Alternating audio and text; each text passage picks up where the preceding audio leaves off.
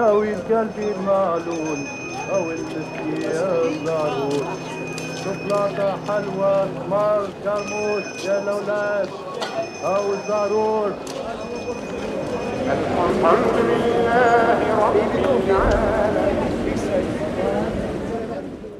Edward Westermark on oikeastaan aika kiinnostava hahmo nimenomaan tämmöistä niin tutkimusmatkailun näkökulmasta, koska vaikka hän oli ikään kuin ensimmäisiä antropologeja, jotka teki tämmöistä pitkäkestoista tutkimusta kaukana Suomesta, Suomen näkökulmasta eksoottisissa maisemissa, niin itse asiassa hänen merkityksensä tutkijana ei tuu näistä tutkimusmatkoista, vaan hänen tämmöistä teo- kahdesta laajasta teoreettisesta teoksestaan, joissa aika vähän näkyy se hänen, nämä hänen matkansa ja se aineisto, mitä hän sieltä keräsi. Että ne, ne kulkee ikään kuin kahta vähän eri reittiä, että hänellä on kaksi tämmöistä suurta teoreettista teosta, joiden pohjalta hän on tunnettu. Ja hän on yksi niin kuin Suomen selvästikin kansainvälisimmän uran ja merkittävimmän uran luoneita ainakin sosiaalitieteellisiä tiedemiehiä koskaan. Ja hän myös eli hyvin tämmöistä kosmopolittia elämää ja oli siinä mielessä oikeasti tutkimusmatkailija. Vietti yhteensä varmaan noin seitsemän vuotta siellä Marokossa ja tuotti siitä tutkimusta tai julkaisi tutkimusta, mutta hän ei ole niinkään tunnettu tutkijana tutkimuspiireissä tästä Marokkoon pohjautuvasta tutkimuksesta. Et sillä hän on semmoinen kiinnostava hahmo ja tietyllä tavalla semmoisen niin kuin antropologisen tutkimuksen, ehkä tämmöisen niin tutkimuksen tekemisen tavan tämmöisessä saumakohdassa tai muutoskohdassa hän toimii. Ja mä ajattelin, että tämä kaksijakoisuus näkyy ehkä just siinä, että millä tavalla hän teki tutkimusta. Siinä oli semmoinen siirtymä tästä teoreettisesta tähän empiiriseen ja hän ei aivan ikään kuin pystynyt niitä nivomaan toisiinsa semmoisella tavalla, mitä sitten myöhempi antropologinen tutkimus on pyrkinyt tekemään.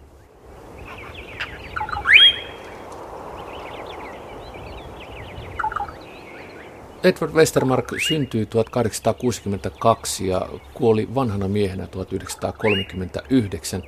Hän tutki Marokkoa ja marokkolaisuutta, mutta kuinka suomalainen tiedemies, antropologi päätyi Marokkoon? Mitä sanoo Laura Huttunen, sosiaaliantropologian professori Tampereen yliopistosta? Se on varmaan jossakin määrin ihan sattumaa, että hän päätyi tutkimaan Marokkoa. Että alun perin hänen väitöskirjansa käsitteli avioliiton alkuperää ja historiaa. Ja se pohjautui tämmöisen niin toisen käden kirjallisiin lähteisiin. Sitä tehdessä hän ei ollut vielä käynyt Marokossa. Ja hän, tota, hän teki sen paljolti Lontoossa British Museumissa sen aineistoihin perustuen. Se oli tämmöinen kuin evolutionistinen, siinä kun pyrittiin hakemaan tämmöistä ymmärrystä ihmisten alkuperästä ja mitä merkitystä avioliitolla on ollut inhimillisen kulttuurin kehityksessä. Ja, tota, ja tämä on niin kuin hänen maineensa peruskivi on tämä väitöskirja. Ja sitten hän halusi kirjoittaa teoksen moraalin synnystä ja alkuperästä ja kehityksestä niin kuin vähän kuin samaan tyyliin. Halusi lähteä siihen keräämään empiiristä aineistoa. Tämä on juuri semmoinen kohta, jossa antropologiassa alkaa nousta ajatus siitä, että ei, että ei voisi enää nojata pelkästään tämmöisiin toisen käden lähteisiin ja muiden keräämään aineistoon, vaan että antropologian tulisi itse kerätä sitä omaa äh, empiiristä tutkimusaineistoa. Ja hänellä on ilmeisesti mun käsittääkseni ollut hyvinkin monenlaisia suunnitelmia, hyvinkin kunnianhimoisia suunnitelmia siitä, että hän tekisi tämmöistä vertailevaa, että kerättäisiin aineistoa jostakin ää, Tyynemeren saarilta ja Amazonista ja, ja tota, sitten täältä Pohjois-Afrikasta. Ja, ja koska hän ajatteli vielä tämmöisen kuin evolutionistisen kehi, kehyksen sisällä, hän ikään kuin ajatteli, että, että eri ihmisryhmät vois kertoa hänelle jotakin eri kehitysvaiheessa olevasta kulttuurista. Että hän sitten päätyi siihen, että Marokon sisällä jo hän pystyy vertailemaan, että siellä on niin näitä berberejä ja, tuota, ja muita etnisiä ryhmiä, ja hän pystyy ikään kuin Marokon sisältä keräämään monenlaista aineistoa.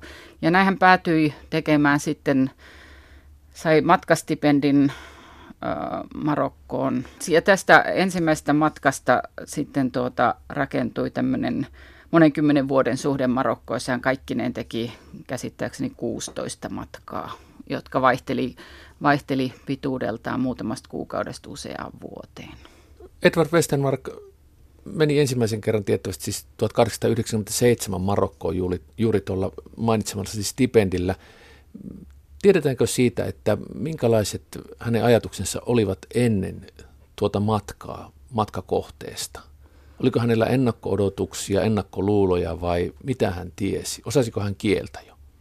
Hän ei osannut kieltä ainakaan mitenkään sujuvasti. Että, että siitä on tietoa, että hän siellä pyrki opiskelemaan kieltä. Hänellä on useampaan otteeseen tämmöistä, tuota, hänellä oli joku kielen opettaja siellä.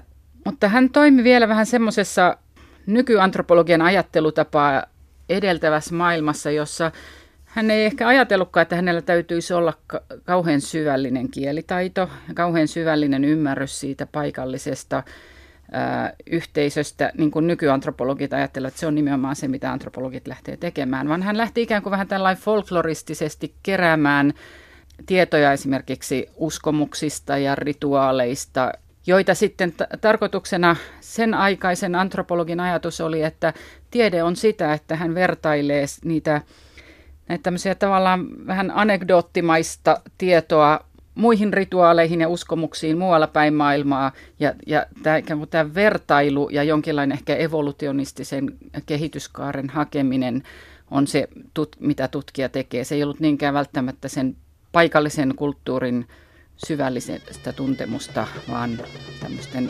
tiedon palasten keräämistä.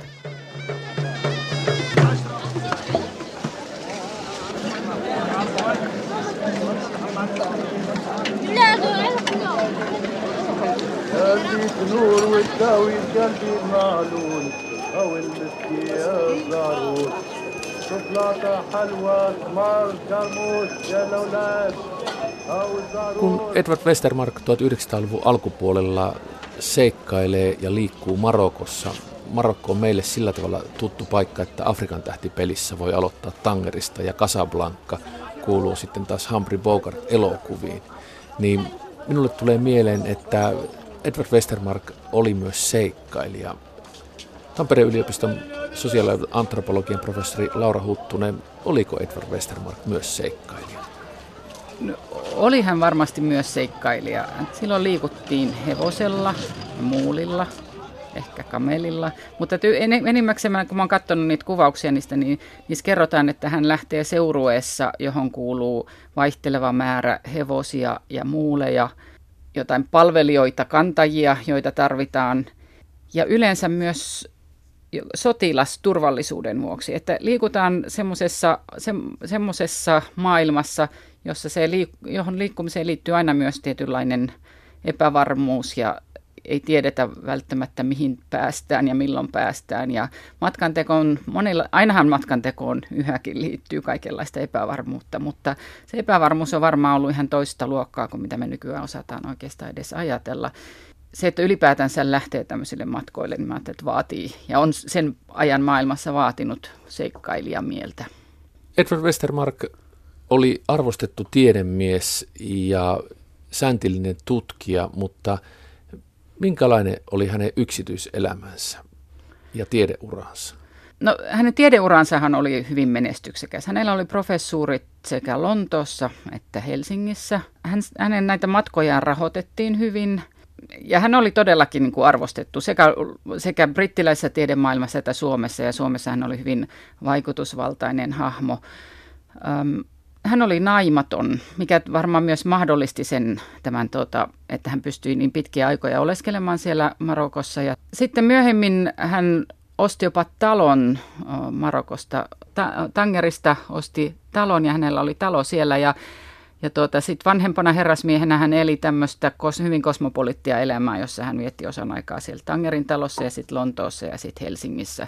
Suomalaiseen tiedeelämään hän, hän vaikutti hyvinkin merkittävästi, että hän oli tämmöinen aikansa kosmopolitti ja tunnettu tämmöisenä, että vaikka hänellä oli myös tämä seikkailullinen puoli ja, ja hän todella matkusti siellä muulien ja, ja, ja hevosten kanssa vaikeissa olosuhteissa, niin toisaalta hän oli tämmöinen herrasmies ja nautti hyvästä ruuasta ja, ja hyvästä seurasta ja, ja eli tosiaan tämmöistä kosmopoliitin elämää. Mikä on Edward Westermarkin merkitys tutkimusmatkailijoille ja tieteelle? Mitkä ovat hänen merkittävimmät teoksensa ja miten niihin suhtaudutaan nyt? Suomalaisille Westermark on selvästi semmoinen niin kuin tienaukaisia ja kulmakivi ja joku, josta meidän tämmöinen sosiaalitieteellinen tutkimuksemme ikään kuin alkaa. Jossakin mielessä hän on, voi sanoa, tieteellisesti vähän jäänyt varjoon ja, hän, ja ehkä vähän sillä vanhentunut, että hän kirjoitti semmoisen van, niin sanotusti vanhan paradigman aikana, että, että hän, hän on tunnet, hänen tunnetuimmat teoksensa ovat tosiaan nämä kaksi tuota tämmöistä teoreettista tutkielmaa avioliiton ja moraalin alkuperästä, joissa tämä hänen Marokon matkailunsa ei niinkään näy.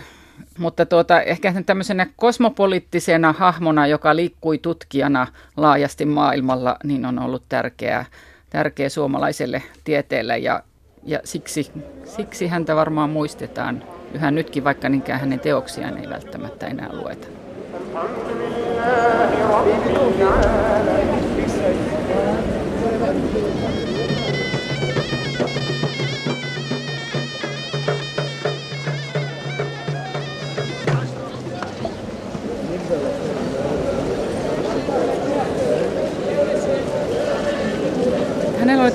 Pitkäaikainen tulkki ja ehkä nykykielellä voisi sanoa, että informantti nimeltään Sidi Absalam, joka oli hänen niin luotettu henkilönsä ja oppansa ja tulkkinsa. Hän, hän tuli varmaan aluksi jollakin nimi, nimikkeellä johonkin näistä hänen ensimmäistä, varmaan oli jo siinä ensimmäisessä tuota, tutkimusretkikunnassa mukana. Ja hän oli selvästikin tämmöinen pitkäaikainen side- ja ystävyyssuhde ja informantti Westermarkille suhteessa Marokkoon.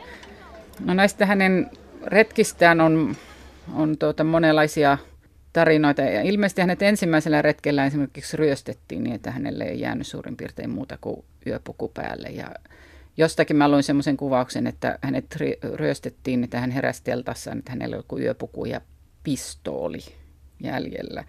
Ja sitten hän sai tuota, joutui pyytämään apua paikallisilta ja lopulta sai sitä.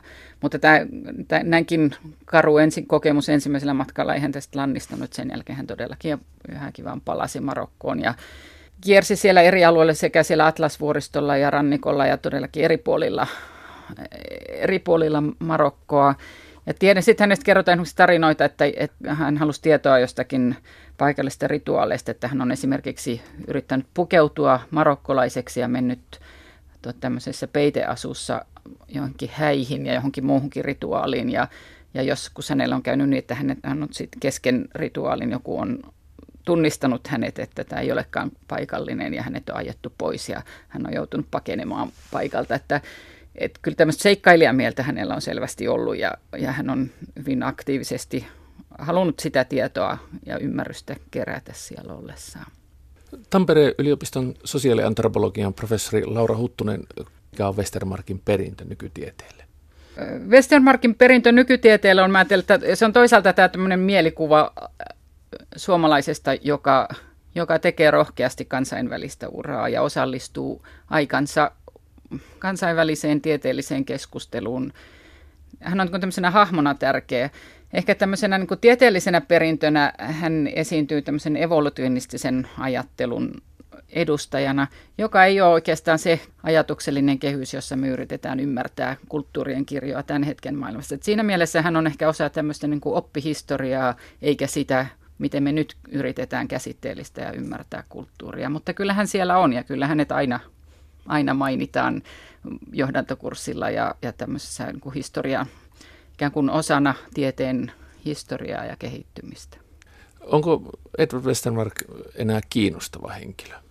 On hän kiinnostava henkilö. Kyllä mä ajattelen, että hän on, eh- ja ehkä, ehkä mua kiinnostaa, ehkä hän kiinnostaa mua nimenomaan tämmöisenä kosmopoliittina, kosmopoliittisena hahmona, joka tuota, tämmöisenä aikana, jolloin maailmanmatkaaminen ei ollut mitenkään itsestään selvää, niin teki sitä hyvin avoimin mielin ja ei todellakaan ollut mitenkään nurkkakuntainen, vaan, vaan tuota hyvin avoin ja utelias ja halusi osallistua, näki Suomen osana maailmaa ja suomalaisen, ja että, ja että keskustelut ei voinut rajautua Suomeen, vaan että niitä käytiin aktiivisesti muiden tutkijoiden kanssa. Ja mä näen ehkä hänen, kun tällä hetkellä hänen merkityksensä ennen kaikkea tämän hänen kosmopoliittisen ja avoimen hahmonsa kautta.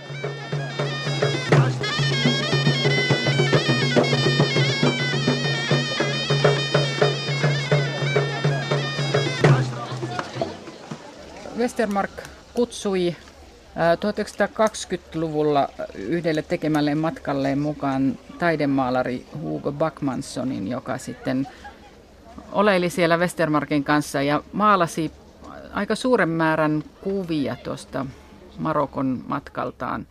Ja niitä on ollut nyt ihan muutama vuosi sitten, niitä oli esimerkiksi Turun taidemuseossa esillä ja mä näin niitä siellä. Ja ne, on, ne, on, ne välittää hyvin sen, sen tuota, semmoisen ehkä valohehkun ja ihmisten vaatteiden värikkyyden ja tietyllä tavalla ne on vähän semmoisia eksotisoivia kuvia, mutta ne on myös hyvin niin kuin, kiinnostavia ja semmoisia esteettisesti, esteettisesti hienoja kuvia.